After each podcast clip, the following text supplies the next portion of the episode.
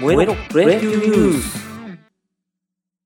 この番組は私トンさんが個人的に気になった野球ニュースをお伝えしていく番組ですはい、トンさんです。今日は5月5日、えーゴールデンウィークもね、最終日の人もいるんじゃないでしょうか。6、7も休んでね、えーまだまだ中盤だよっていう人もいるかもしれませんが、僕は明日からお仕事です。ちょっとね、ゴールデンウィーク中に体調崩しちゃって、喉痛いんですけど、まあ熱とか上がってないんですけど、なんか、喉風邪みたいな感じの、うん、全然苦しいとかはないんですけどね、なんかちょっと声がガラガラっとしてる感じはあります。なんかね、海の向こうのあの MLB の方ではマリナーズが面白い試みをしていて、まあ、コロナ関連なんですけれども、入場者に予約なしで無料ワクチン接種っていうことをやってるみたいですね。もうあっちだと割と結構普通になってきましたかね、ワクチンの方が。だいぶコロナも落ち着いてくるんじゃないでしょうか。日本だと7月ぐらいから一般の方に出始めるとかいう話ですけど、どうなんでしょうね。なんかあんまりニュースが出てきてなくて、僕もいざ本当に始まるまであんまりわかんないというか、あ、始まったんだなって感じになっちゃいそうで、もっとちょっと情報展開をしてもらいたいですね。はい。まあコロナの話ばっかりしてるとちょっと暗くなっちゃうんで、野球ですね。野球は、昨日はですね、えー、初ホームラン。まあ、初めて、キャリアの中で初めてのホームランっていうのが、3人一気に出まして、まあ、面白い日だったなと。中日の根尾選手、阪神の中野選手と楽天の村林選手にそれぞれ一発が出ております。えー、というところで試合を、えー見ていくとですね、昨日はですね、えーヤクルト、阪神が11対5で阪神の勝利。まあ、絶好調ですね、阪神。で中日 d n a は、えー中日が8対4で勝利と、大野雄大に勝ちがついてますね。広島、巨人が1対1で引き分けということになりました。えーまずですね、えーネオ選手ですよ、注目のネオ選手。昨日初ホームランということで、えーなんとですね、この初ホームランが満塁ホームランになりました。いやー、まあ、ね、期待されていたところの、まあ、デビューじゃないですけど、まあ、ド派手な初ホームランにはなりましたね。ただですね、まあ、打率とかがまだまだ期待されているものではない。まだね、21歳とかなんで、まだ大卒にも見立てないですし、これからっていうところはありますけども、えーホームランも飛び出して、まあ、打つ方のね、成績上がってくるといいんじゃないかなと。で、まあ、もともとね、ショートだったんですけれども、中日は京田っていうショート、まあ、絶対的なショートがいるのでね、外野に今入ってますけど、レフトかな？えー入ってますけど、今後もレフトでやっていくことになるのかな？入った時誰でしたっけ？落合かな？落合さんかなんかが、えーまあ、センターかなんか外野で使ったらいいんじゃないかっていう話が出てましたけど、まさにまあその通りにはなってきてる。まあ、強打はちょっと外せないですからね。うん、そんな感じにはなってきてますね。で、えー、ホームランといえば、えーこちらもですね、阪神ヤクルト戦、えー、なんと、えーまあ、中野選手が初ホームランっていうのもあり、で、あと佐藤選手が9号ホームランを打ちました。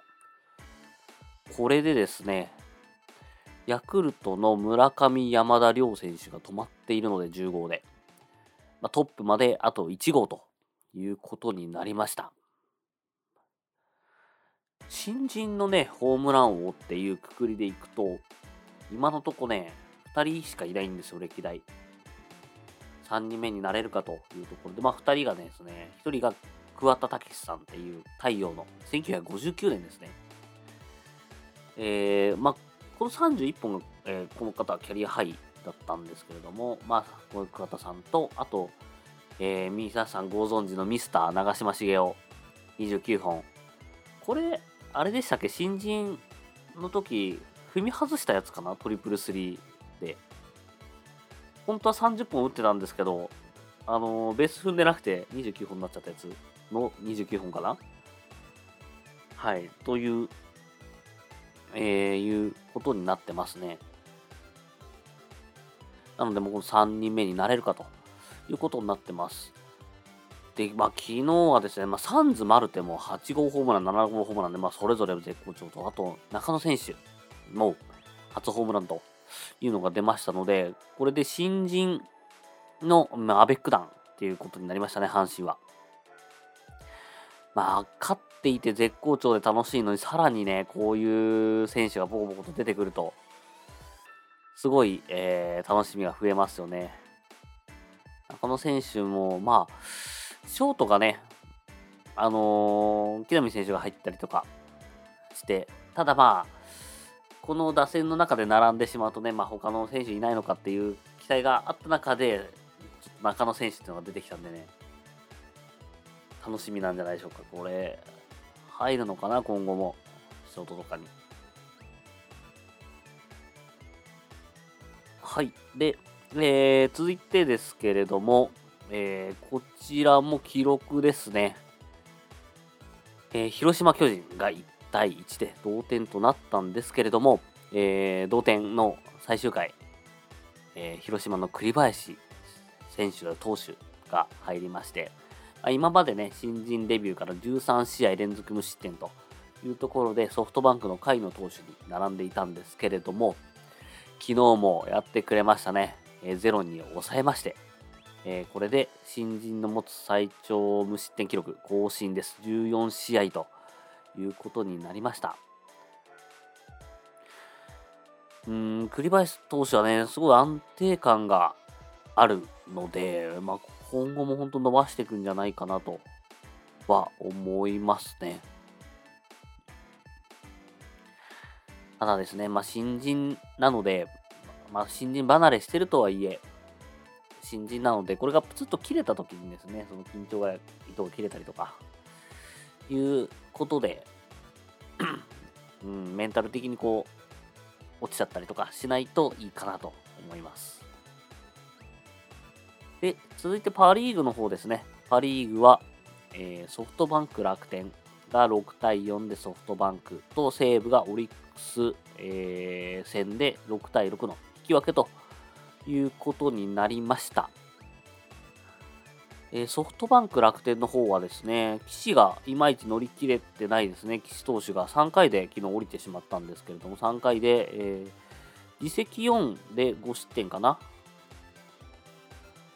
ということになってしまいまして、えー、2勝3敗と負け越しになってしまってます。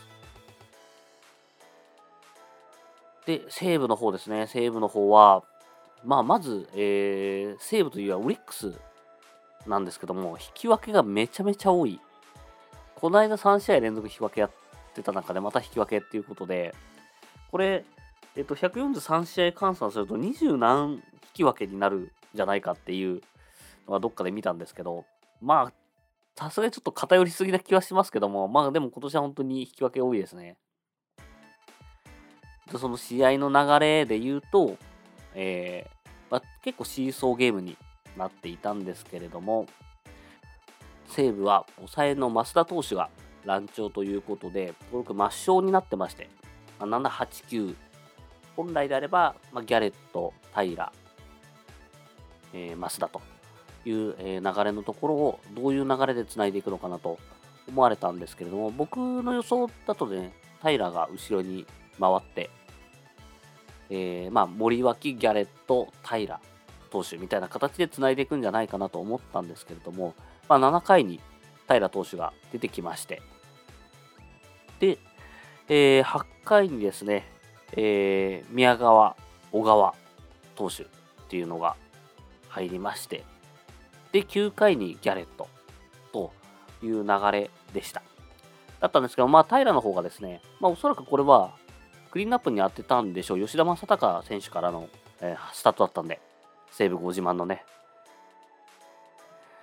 えー、だったんで、まあ、そこで平投手で抑えて、次につなげるということだったんですけど、宮川選手がですね、どうしてもちょっと安定しなくて、まあ、1人ランナー出して降りてしまって、で、小川投手が、えー、ロメルに復帰事後ホームランですね、打たれてしまうということになりました。で、9回はですね、まあ、同点ということで、最後、ギャレットが上がったんですけれども、なんとですね、西武ご自慢の吉田正尚選手に、あの、打たれた、えー、ピッチャー強襲のね、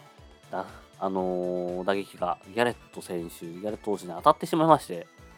ギャレット投手はなんとここで降板ということになってしまいました。で、最後、森脇投手がもうヒヤヒヤ満塁で、えー、締めたんですけれどもあ、これ、ギャレット投手、増田投手が抹消された日にギャレット投手も、えー、怪我っていう形になると、本当にもう総動員になってしまいますで、勝ちパが一気に消えていくと。で、森脇投手はまだまだ本調子ではないですし、本当に平投手ぐらいですかね、安定してるのが。でその平投手なんですけれども、昨日はですね、14戦連続ホールドポイントということで、球団新になりました。まあ、ずっとゼロで抑えてるんで、うん、大事な場面でゼロで抑えてるんで、えー、そのような記録が出ております。あと気になるのは最後、えー、源田選手がですね、9回裏に、えー、ヘッドスライディングしたんですけれども、その後にちょっと膝をやってしまったような動きをしていたので、これは本当に西武としては源田選手がいなくなると、ちょっともう厳しい。せっかくですね、昨日は2軍戦で山川選手がホームラン打っていよいよ上がってくるかなという状態だったので、源田選手がここで怪我とか、まあ、ギャレット投手が怪我とかなってしまうと、これからっていうところにまたちょっと水を差してしまうじゃないですけども、えー、雰囲気がちょっときつくなってきてしまいますね。本当にね、ヘッドスライディングはやめた方がいいと思うんですよ。本当に、山野辺選手もそれで怪我しちゃってますし、まあ、一説によるとね、そこでスピードが落ちちゃうことがやっぱ多いんじゃないかっていうのがあって、ただ、まあ、ヘッドスライディングのいいところは、歩幅とか合わせなくても、あの、ベストで入るっていうのがあるんですけれども、やっぱり昨日のリプレイ見てても、滑った最後にスピードが落ちてしまってるんで、なかなか雰囲気速く見えるんですけど、実際速いかっていうとなかなか難しいんじゃないかなと思います。数年前にね、山川選手のあの、ファーストにヘッドスライディングして、で、本塁でもヘッドスライディングするっていう気迫のプレーがあったんですけど、その回、もう一人やってたかな ?1 回に確かヘッドスライディング3回ぐらい出てたんですけど、っていうなんか気持ちの盛り上がりはあるんですけど、やっぱ万が一の怪我があるんで、まあ、ホームベースはまだしも、ファーストは本当に、うん、駆け抜けた方がいいかなとは思いますね。はい。それでは、え今日のプロ野球ニュースはここまでにしたいと思います。お相手はトンさんでした。